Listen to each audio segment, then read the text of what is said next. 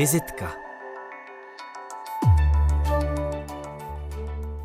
Hostem dopolední vizitky dnes ve středu 13. prosince je doktor Radim Vondráček, toho času ředitel Umělecko-průmyslového muzea, historik umění, který se také ve své odborné práci zaměřuje na dějiny užitého umění a designu 19. a 20. století. Publikuje a toho času také řídí Umělecko-průmyslové muzeum. Dobrý den. Dobré dopoledne. Umělecko-průmyslové muzeum v Praze je institucí dobře etablovanou a dobře známou. Konec konců eh, je také situováno v místě, které je křižovatkou umění. Kousek je Rudolfinum, kousek je umělecko-průmyslová škola, hned vedle filozofická fakulta, takže dokonalá kóta. Ovšem já vím, že vy v tom muzeu eh, trávíte nejen mnoho času jako ředitel, ale také profesně a životní cestou významnou část svého života. Čím je pro vás ta instituce z té osobní perspektivy? Ano, já jsem do muzea nastoupil už asi před třemi desítkami let a nemyslel jsem si, že s touto institucí spojím prakticky celý svůj profesní život. Původně jsem tam nastoupil na krátkodobou brigádu, ale bohatství těch sbírek a těch témat, která jsou zkrátka jaksi k dispozici tím, že zkoumáte ten bohatý fond muzea, tak to mě uchvátilo a takže jsem tam zůstal a spojoval jsem své zkrátka zájmy historické, filozofické i s dějinami umění potom.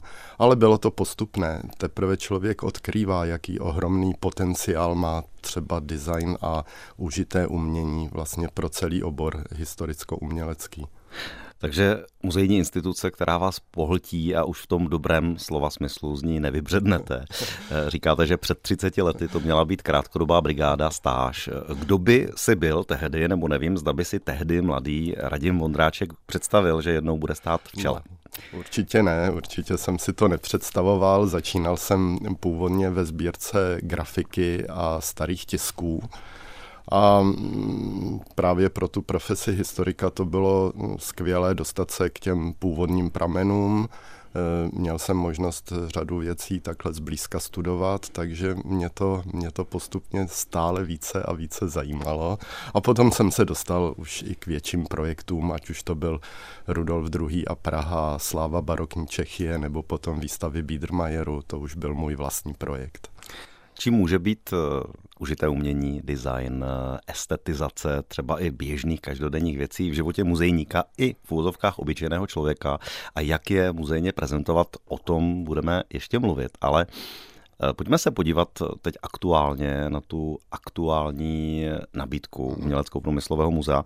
O nové stále expozici Artlife určitě budeme hovořit, ale mě zaujala aktuální výstava Kabinety mistrovská díla uměleckého řemesla 16. a 17. století z českých sbírek.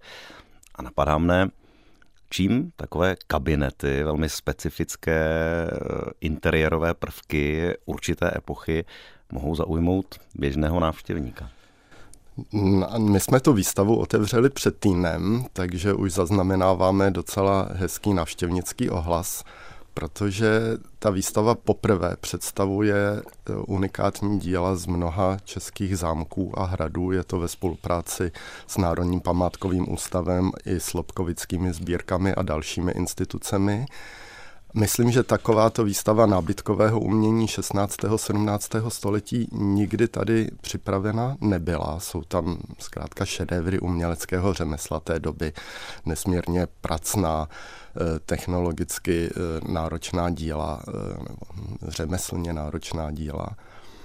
A na druhé straně to nejsou jenom umělecké předměty, umělecká díla, ale jsou to díla, která nám otevírají cestu k porozumění třeba renesanční přírodní filozofie. Ty, ty kabinety v sobě mají veliký e, duchovní obsah, protože oni byli kvintesencí dobového vědění. To nebyly jenom skřínky na ukládání ceností, ale oni sehrávali velmi významnou roli v dobových kunstkomorách, to znamená těch panovnických a aristokratických sbírkách, 16. 17. století.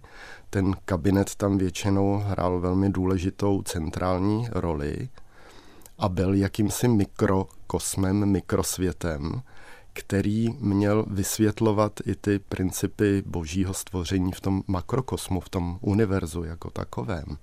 Takže to má nesmírně zajímavý přesah teoretický a já každému výstavu doporučuji.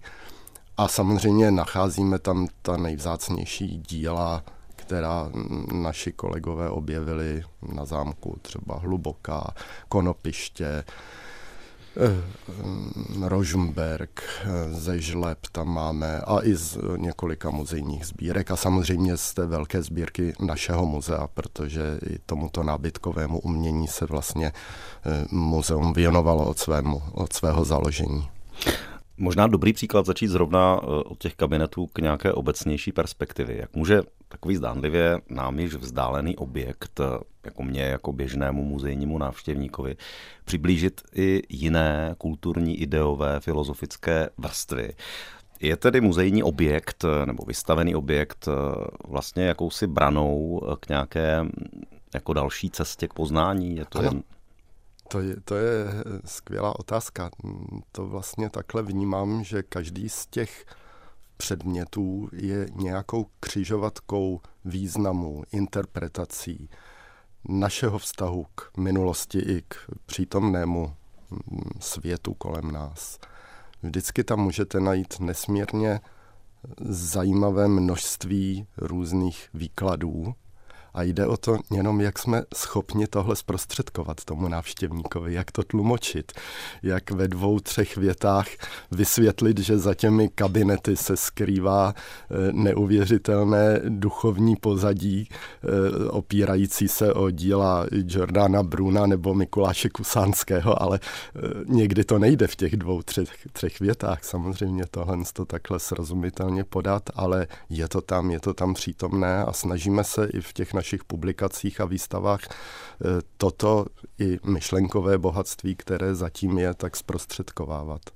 Já se přiznám, já jsem se byl včera, jsem se běžel eh, na ty kabinety podívat, protože jsem využil prodloužené otvírací doby v Umělecko-průmyslovém muzeu až do 20 hodin. A pobavilo mě právě, že tam byla i taková interaktivní dimenze expozice, kdy navštěvník má možnost si tu kunstkomoru pomocí takových objektů na jakémsi magnetickém tablu sestavit. A co mě pobavilo ještě víc, že si s tím nehráli děti, ale dva dospělí mladí lidé z ciziny a byli tím pohlceni.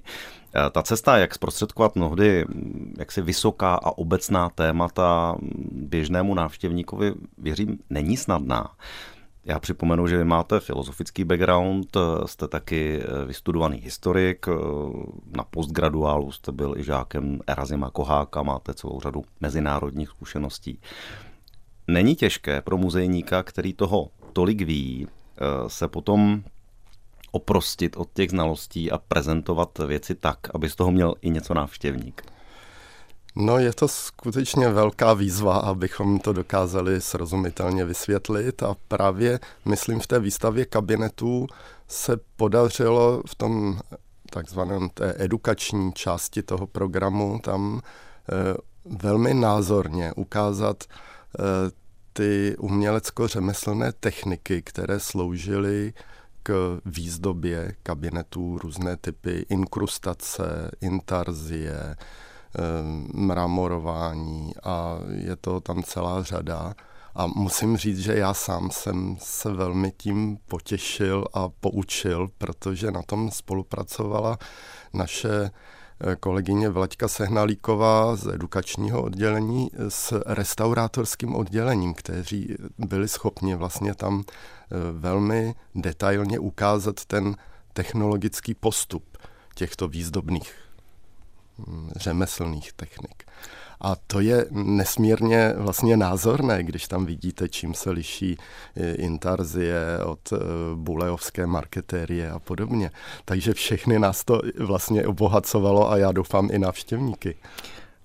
Radim Vondráček, ředitel Uměleckého průmyslového muzea, jestli nás sledujete na videu, což je taky možné jako vizitku sledovat e, i prostřednictvím videokanálu taky rozzářen. Je vidět, že ani po těch 30 letech nestratil pro muzeum vášeň, eh, která je asi potřeba v takové práci určitě. Napadá mne, čím vlastně instituce jako umělecko-průmyslové muzeum v kontextu muzejnictví a prezentace kultury je specifické. Už ten název sám o sobě jakoby v sobě obsahoval jistý oxymoron, umělecko-průmyslový. Jak to jde dohromady? V té době, kdy tato muzea vznikala, tak to bylo velice logické, protože vlastně posláním muzeí v druhé polovině 19. století bylo pozdvihnout úroveň průmyslu a vlastně vylepšit vkus, vylepšit eh, estetickou kvalitu těch průmyslových výrobků, tak, aby mohli konkurovat na světovém trhu, na světových výstavách. Třeba to byl případ jak Anglie, toho prvního muzea v Londýně, které vzniklo v roce 1851, tak potom e, muzea umění a průmyslu ve Vídni, založeného v letech 1863-1864. A právě to spojení umění a průmyslu, to patřilo k té genetické výbavě těchto typů muzeí. To bylo jejich poslání. Dneska bychom spíš hovořili nikoliv už o uměleckém průmyslu, ale o designu. Ten pojem designu právě toto všechno zahrnuje. E, my jsme si ten název zatím ponechali, protože je to taková značka, které se nechceme vzdát. Napadá mě, jestli je to muzeum třeba i tou budovou, o ní jsme mluvili úvodem, která je zdobná, je interiérově bohatě dekorovaná, jestli není výpovědí o své době, o určité řekněme, autostylizaci, o tom, jak se ty elity, které mecenášsky i odborně to muzeum v počátcích zaštiťovaly, jak se chtěli vidět a jak s tímto dědictvím pracovat vlastně. Samozřejmě eh, architektem té budovy eh, byl Josef Schulz, který přibližně 15 let předtím projektoval i budovu Rudolfina a mm, tyto budovy měly jednoznačně reprezentativní charakter. Eh, my jsme byli založeni obchodní a živnostenskou komorou, takže jsme samozřejmě byli její jakousi výklaní skříní také jejich aktivit. A mm, tohle všechno bylo nesmírně důležité i pro ten kulturní život eh, tehdejší Prahy a českých zemí. Nebyli jsme jediné umělecko-promyslové muzeum, to je obchodní a živnostenské komory vlastně zakládaly po celé rakouské monarchii podobné, podobné instituce. Ta vídeňská, ta byla založena vlastně z rozhodnutí císařského dvora, ta, ta nebyla teda komorní, komorová. No a napadá mne, jestli vlastně to dědictví není do jisté míry břemenem dneska v době osvobozeného designu, jestli vlastně to není do jisté míry limitující, eh, anebo naopak, jestli to je výzva příjemná. Já si nemyslím, že by nám hm, toto v něčem bránilo. My sledujeme mnoho různých oblastí eh, umělecké tvorby, jak eh, ty hm, oblasti umělecko-řemeslné, tak eh, právě i ten průmyslovější design eh, ve spojení se sériovou výrobou a průmyslovou produkcí. Eh, specifikem toho muzea je potom také sbírka fotografie, protože tu nezbírá v této míře Národní galerie, jak by se třeba mohlo v některých zemích očekávat, ale je to už tradičně, historicky velmi důležitý segment našich sbírek, už od počátku 20. století. Takže ten hm, vlastně rejstřík hm, sbírkových oblastí, kterými se zabýváme, je natolik široký, že eh, se nevěnujeme jenom čistě průmyslovému designu, ale mnoha jiným dalším oblastem. Ta vaše agenda, ať už jako muzejníka, jako odborného kunzistorika, jako instituce, dá se vymezit pojmem moderna, nebo by to bylo zužující? Eh, moderní doba, novověk, eh, nástup nějakého, řekněme, průmyslovějšího způsobu vytváření nějakých eh, materiálních hodnot. S tím termínem moderna to je velmi, velmi komplikované, protože pro mě moderna začíná raným 19. stoletím a když jsem zpracovával téma neoklasi- eh, takového toho neoklasicismu, ampíru a poté Biedermajeru, tak vidíte, jak tam se utváří nová moderní občanská společnost a mm, takže pro mě moderna není jenom tím 20. stoletím, tak asi bych s tímto možná souhlasil, ale v těch prvních letech jsem se zabýval i staršími obdobími. Říká eh, ředitel Umělecko-průmyslového muzea eh, v Praze Radim Vondráček, který je hostem aktuální vizitky a také vybírá hudbu. Eh, hudbu laděnou spíš ke klasice a jako první skladbu vybral hudbu Jana Václava Huga Voříška, klavírní rapsodii číslo 3 A-moll. Proč?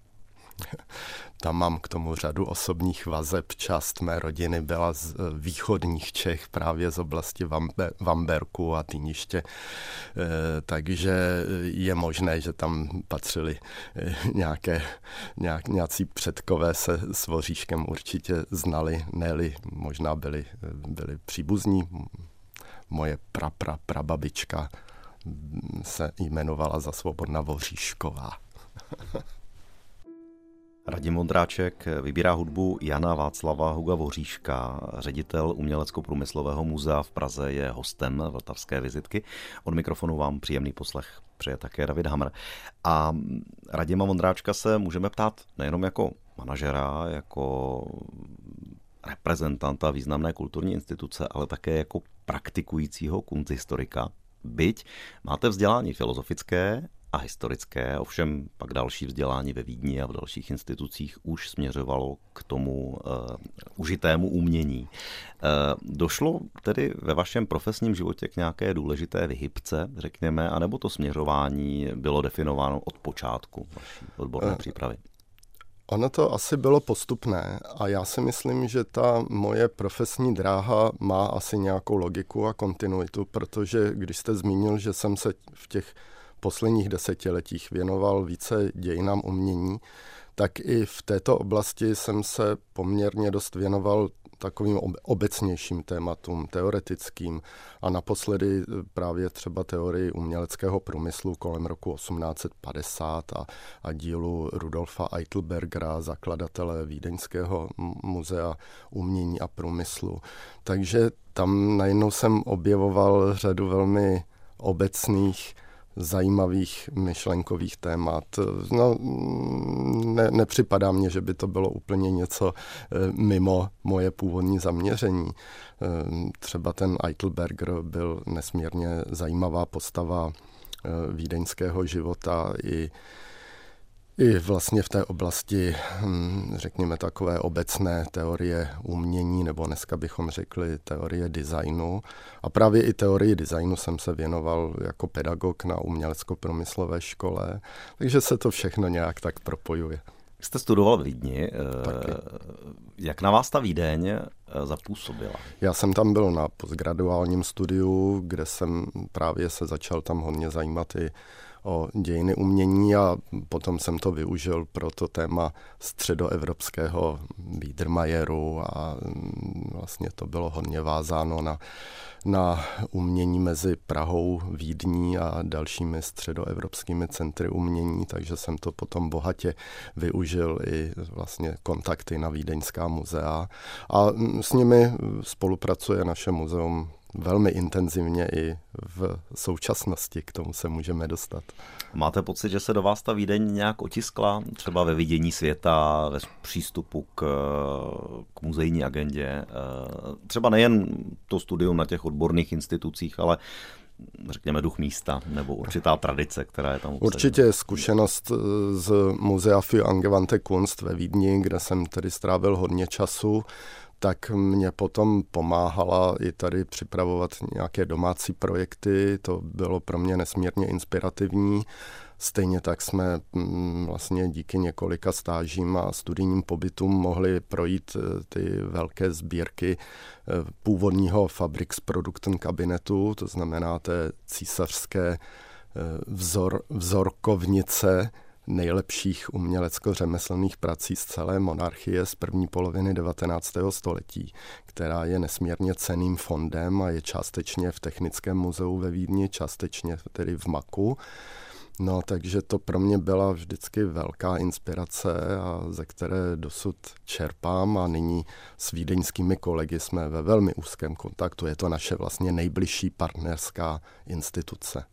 Konec konců teď je eh, v Umělecko-průmyslovém muzeu k vidění krásná výstava skla slavné firmy Lobmajer, eh, která měla taky pobočku v Kamenickém Šenově.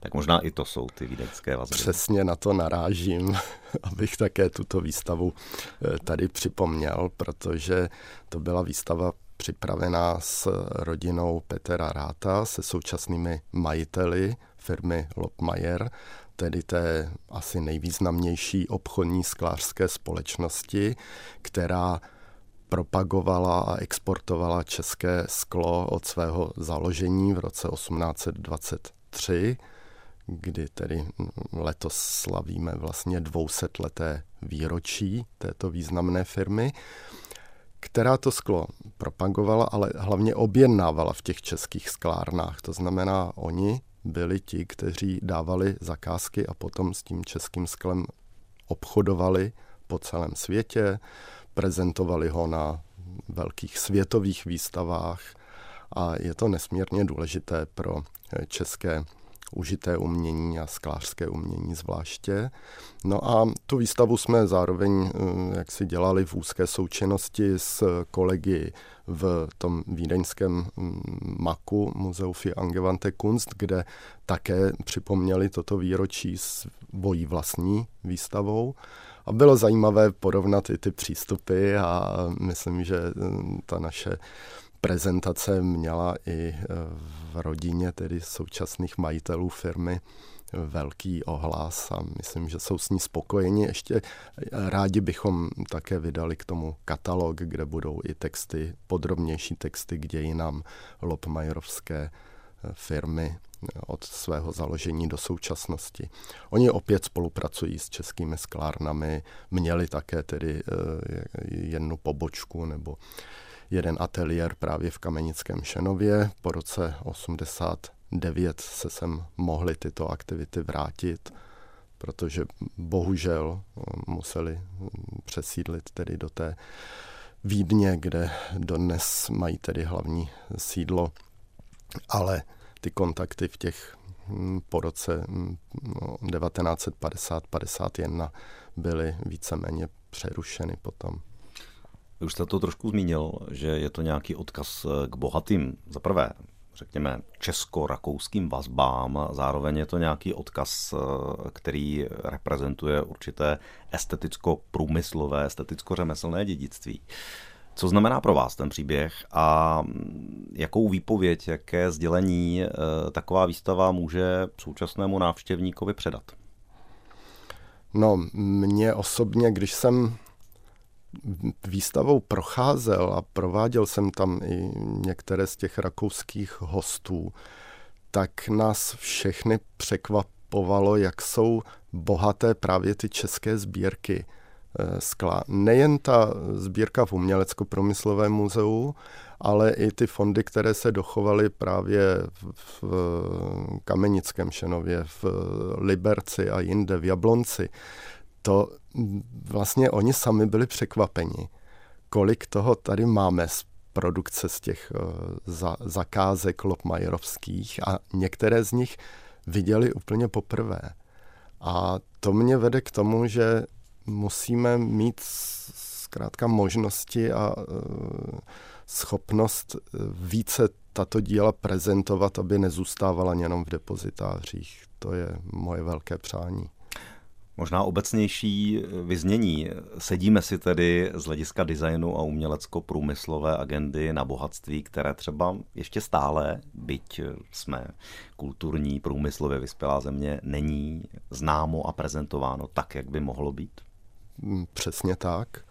Já si myslím, že mm, v zahraničí jsou vlastně velmi někdy udiveni tím, co tady v jak se všechno obsahuje naše kulturní dědictví a musíme se snažit i na naše publikace vydávat v cizojazyčných verzích, což je naší snahou a také zajistit distribuci těch publikací v cizině, což není jednoduché, ale tam, kde se nám to podařilo ve spolupráci právě se zahraničními distributory, tak to je potom velký úspěch pro ať už tu publikaci nebo vůbec eh, pro ty instituce. Takže mm, to bude naším cílem do budoucna více dbát právě mm, o vydávání těch eh, třeba anglických nebo německých mutací. Stávající stálá expozice, nová stálá expozice, teď doufám, že to řeknu správně, má titul nebo název Art Life, tedy umění, život. Je průřezová, eh, je eh, jakousi výběrovou, velmi oslnivou tedy prezentací užitého umění. A jsme u toho, jak tedy vybrat z toho, z toho nepřeberného množství třeba i těch bohatých depozitářů to, co je reprezentativní, nebo to, co nabízí tu výpověď? To byl jeden z nejtěžších úkolů asi vybrat eh, zhruba tisícovku, 1300 předmětů z celého sbírkového fondu, který má téměř půl milionu mm, sbírkových exponátů. Takže jsme se potom zaměřili na určitá důležitá témata. Nechtěli jsme podat úplně učebnicový přehled dějin užitého umění a designu a všech autorů a, a proudů a stylů, ale vybrat témata, která nám připadala podstatná proto, abychom ukázali, jak důležitou roli hraje umění, nebo v tomto případě užité umění a design v životě lidí od samého počátku této tvorby.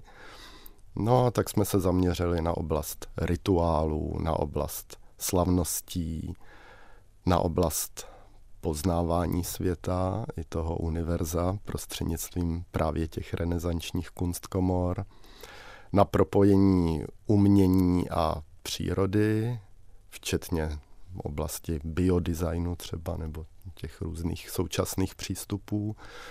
No a samozřejmě design tam nesměl chybět a ten jsme prezentovali na některých dílčích tématech, jako je mobilita moderního člověka, to samé stěhování, lehkost toho designu, vlastně i téma redesignu a jakési upcyklace tam, tam zaznívá. Takže, no a téma módy, to jsme nemohli opomenout a z toho jsme si vybrali takovou podkapitolu, jak mm, oděvy a i spodní prádlo se podílely na formování siluety eh, lidského těla, v tomto případě hlavně dámské, dámské siluety.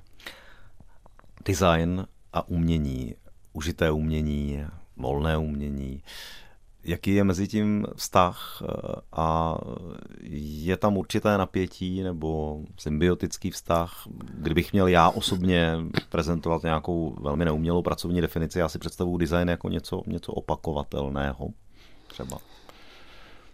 Tak teď se ptáte na hodně věcí na jednou, tak já to rozdělím. Eh, vztah designu a umění nebo i uměleckého řemesla je eh, poměrně komplikovaný a mm, je, jsou to oblasti velmi, velmi propojené od počátku.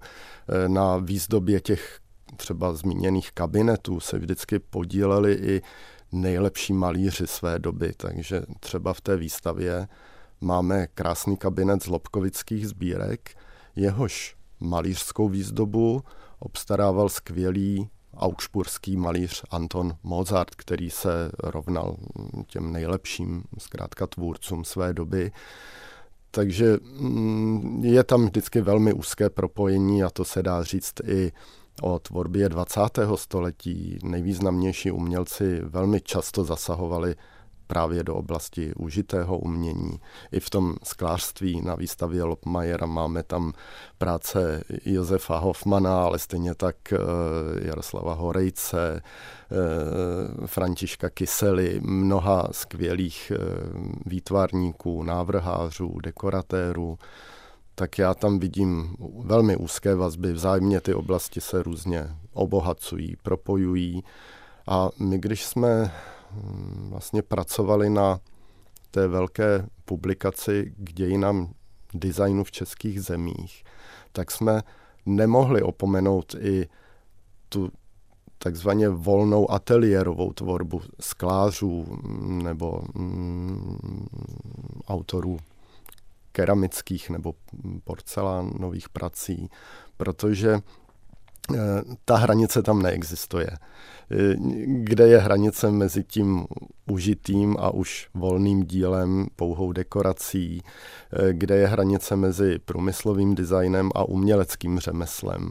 Ono se to vzájemně prolíná, protože někdy ten výtvarník udělá nejprve návrh, eh, který je proveden třeba řemeslnou technikou a potom se teprve ten návrh dostává do sériové výroby. Tak i z tohoto důvodu tyto oblasti pro, propojujeme velmi, eh, velmi výrazně i v naší sbírkové činnosti. Sbíráme jak ateliérové sklo, což jsou vlastně volné plastiky. Vystavujeme nyní v naší expozici plejády skla. A tam se dá hovořit o tom, že to ve většině případů není nějaký design nebo čistě užité umění. No ale stejní skláři potom navrhovali Mm, různé nápojové soupravy pro sériovou výrobu. Takže muzeum jako brána do určitého vlastně neomezeného univerza e, zprostředkování kontaktu s uměním. Konec konců ta výstava Plejády obsahuje řadu nádherných objektů legendárních eh, českých sklářů, Libenský, Brichtová, Roubíček, Ziegler. E, co pro vás osobně z hlediska umění a z hlediska nějakých osobních preferencí, a teď uh, vím, že to je otázka obtížná, zejména pro člověka, který zastřešuje celou tu instituci, co je srdeční záležitost. No, to bych, když budu jmenovat některé sbírky nebo některé oblasti, tak se ostatní kolegové mohou zlobit. Tak já jsem začínal původně ve sbírce grafiky, takže jsem se hodně zabýval i tím volným uměním nebo přesahy grafického umění a užité grafiky a grafického designu, tak mm, na tom jsem začínal v muzeu. Ale dneska teď, když vidíte bohatství třeba právě sbírky nábytku, tak bych hrozně rád, abychom i třeba další segmenty té sbírky dokázali někde vystavovat častěji a trvaleji. Ehm, netýká se to jenom třeba těch eh, nábytkových kusů z období kubismu, kterým se teď hodně věnujeme. To je hm, takové rodinné stříbro, vůbec eh, trojrozměrný kubismus, eh, který trvale prezentujeme v domě u Černé Matky Boží, tak to je světový unikát, který nenajdete v jiných evropských nebo světových sbírkách. Teď v tuto chvíli probíhá třeba výstava v Berlíně v Brehan muzeu věnovaná české avantgardě. Oni mají poměrně dobře zastoupený český funkcionalismus, eh, hodně grafických prací z 20. až 30. let českou fotografii avantgardní, ale nemají žádná díla kubistická, takže tam jsme tuto část té výstavy jsme připravovali s nimi my. Tak to jsou věci, kterých si velmi vážím a zajímají mě i teoreticky. Zatím kubistickým designem je ohromná, jaksi velmi zajímavá teorie právě vlastně o vztahu člověka a hmoty, o tom přemáhání toho tvaru a tak dále, jak to formuloval třeba Pavel Janák ve svých eh, teoretických statích, takže tam mám mnoho oblastí ještě, které mě lákají, kromě tedy toho zrodu umělecko-průmyslového hnutí v Evropě, kterému se bych rád dál věnoval. Říká Radim Vondráček, který naznačil tedy e, nějaké preferenční oblasti, byť jste se vyjádřil diplomaticky. Naopak jednoznačnou volbou eh, je Franz Schubert, klavírní kvintet A-dur Struch. Proč? To je asi nejslavnější autor Biedermajerského období a který samozřejmě ovlivňoval hudbu ve střední Evropě a, a líbí se mi. Schubertův pstruh je volbou Radima Mondráčka, ředitele Umělecko-průmyslového muzea. Je tam nějaká ještě osobnější perspektiva, proč právě je tato tam píseň? jedna humorná souvislost, kdy v jedné z her, z her Tomase Bernharda se právě eh, ten ansámbl cirkusový snaží nastudovat tento, eh, tento kvintet a je, je tam mnoho velmi zábavných replik, kdy e, se snaží je nutit, aby denně cvičili. A trošku mě to někdy připomíná e, také ten e, úděl muzejníka, kdy také se musíme každý den něčemu věnovat bez ohledu na to, zda se nám to daří muzejní každodennost, tak to jsou sbírky a agenda a spousta práce, která není vidět, ale ve finále je stejně důležitá jako ty oslnivé výstavy, eh, ty, které jsou odměnou pro každého muzejníka a kurátora. Eh, k té muzejní práci a vůbec k muzeu jako takovému. Vy jste s institucí spojen více než 30 let, řadu let jste po boku eh, ředitelky Kenix Markové byl členem managementu. Ta vaše vize muzejní, věřím, je v duchu kontinuity. Přesto, jaké jsou ty vyhlídky vaše osobní? Jaká je ta vaše osobní vize a preference, řekněme, dlouhodobá třeba? Jak jste již eh, zmínil, my jsme se v těch minulých letech věnovali eh, poměrně náročným investičním projektům. Pod vedením Heleny Kenigsmarkové jsme rekonstruovali naši historickou budovu v centru Prahy a postavili jsme nový depozitář v Praze ve Stodulkách. A samozřejmě teď nastává nějaká nová etapa takže já mohu říci, že v jisté návaznosti samozřejmě, v kontinuitě na tyto předchozí úkoly, my můžeme se teď věnovat eh, novým oblastem. To je spojení tedy toho trvání a zároveň něčeho nového, poněvadž v době, kdy máte provizorně uložené sbírky, nemůžete realizovat ani tu expozici, ani výstavy, ani se věnovat dalším eh, oblastem, které považuji za velmi důležité. A jednou z těch oblastí je třeba zaměřit se na digitalizaci sbírkového fondu tak, aby byl přístupný eh, širší veřejnosti i v té online eh, podobě, aby mohli si prohlížet eh, některá díla i doma a to podporuje samozřejmě zájem o to muzeum a je to provázané v mnoha ohledech a, a stejně tak to pomáhá badatelům. Takže mm, vytvoření jakéhosi online veřejného portálu považuji teď za jeden z důležitých úkolů. E, stejně tak bychom se chtěli zaměřit více na různé typy edukačních programů, tak jak jsem o tom hovořil v souvislosti s výstavou kabinetů, tak to je báječná cesta, jak e, vlastně vzdělávat a zároveň přilákat i mladší generace třeba, aby si něco vyzkoušeli.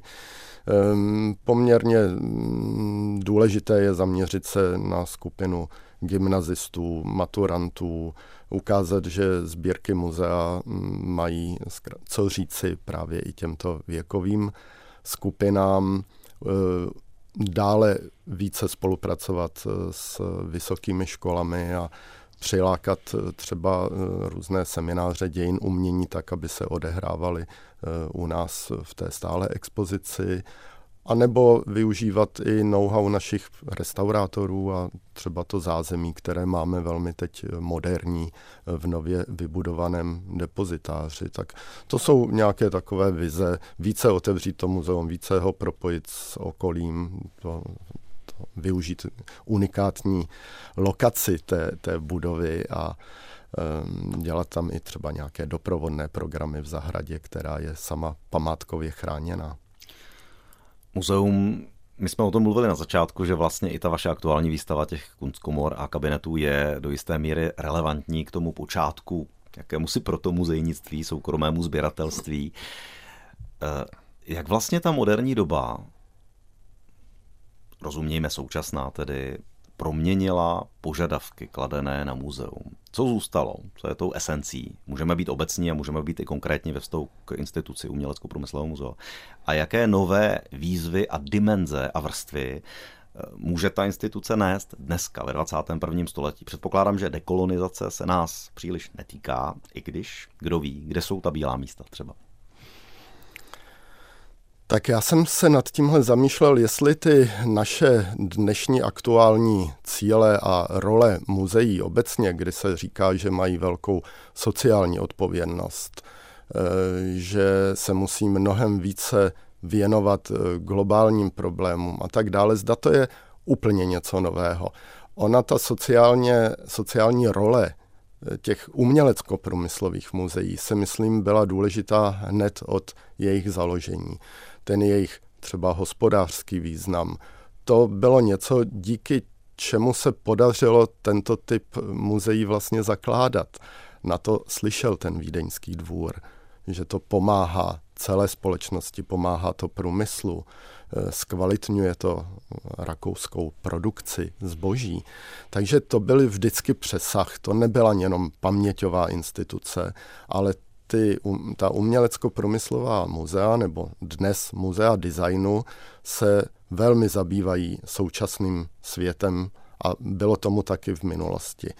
Ale e, máte pravdu v tom, že dnes se hovoří o tom, že muzea se sta- musí stát mnohem výraznějším nástrojem společenských změn, mnohem výrazněji se angažovat e, v diskuzích třeba o udržitelnosti. A myslím si, že to téma designu to přímo k tomuto vyzývá téma upcyklace, ale nemyslím si, že to je jenom o tom, že bychom e, tam představovali nové materiály, udržitelné materiály, biodesign a tak dále, ale vlastně naším nejsilnějším tématem je podle mě ukazovat vztah k ke kulturnímu dědictví a k tomu předmětnému bohatství, které nás obklopuje a vytvářet vztah jakési úcty k tomu, co tady máme kolem sebe.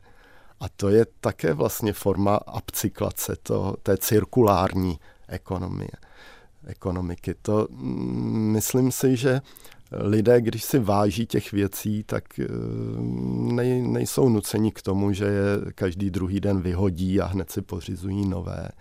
A možná i ty naše výstavy by mohly k tomuhle, tomuhle přispívat. Samozřejmě těch témat je celá řada. Téma redesignu je dneska pro nás velmi aktuální a vyslovujeme se k němu i v té naší stále expozici, kde komparujeme eh, předměty z počátku tisíciletí někde z, ze Středomoří se současným designem a ukazuje se, že těch úplně nových a invenčních věcí je vždycky jenom určité e, menší procento a že člověk vždycky navazuje. A to jsme zase u té kontinuity. A možná, že vlastně každá expozice a každá výstava je projevem určitého názoru, tedy eh, ve skrze současným sdělením, současnou výpovědí. Eh, napadá mě, eh, jestli muzeum je i dialog. Dialog s minulostí, s návštěvníkem a jak ho tedy vést v dnešní době? Myslím si, že určitě, protože Jedna věc je vnímat to sdělení dobové, že každý ten předmět je výpovědí o své době, ale zároveň člověk si do něho vkládá své vlastní zkušenosti, vlastní prožitky. Bez toho by vnímání toho uměleckého díla bylo hrozně chudé. Když jsme se zabývali tématem smrti autora, ten autor na to už nemá velký vliv každá další generace si to dílo aktualizuje a mm, hledá si v tom to, co ho zajímá. Takže um, myslím si, že to tež platí o mm, těch e, dílech um, užitého umění a designu. Úplně závěrem, pane řediteli, uh, možná trošku lidověji a obecněji. Já si vypůjčím větu jednoho architekta, který uh, řekl, že, mu, že město je skvělý vynález, který stojí za to objevovat.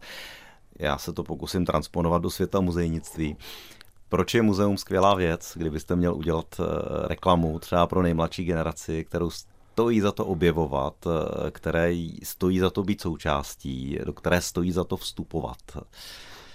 Hmm ve dvou, ve třech větách, to je, to je báječné, ale to hlavní je, že se tam setkají s věcmi, které nenajdou nikde jinde. Nenajdou je v tom originále. My jsme muzeum umění a základem je vnímat unikátnost těch, těch věcí a zajímavost.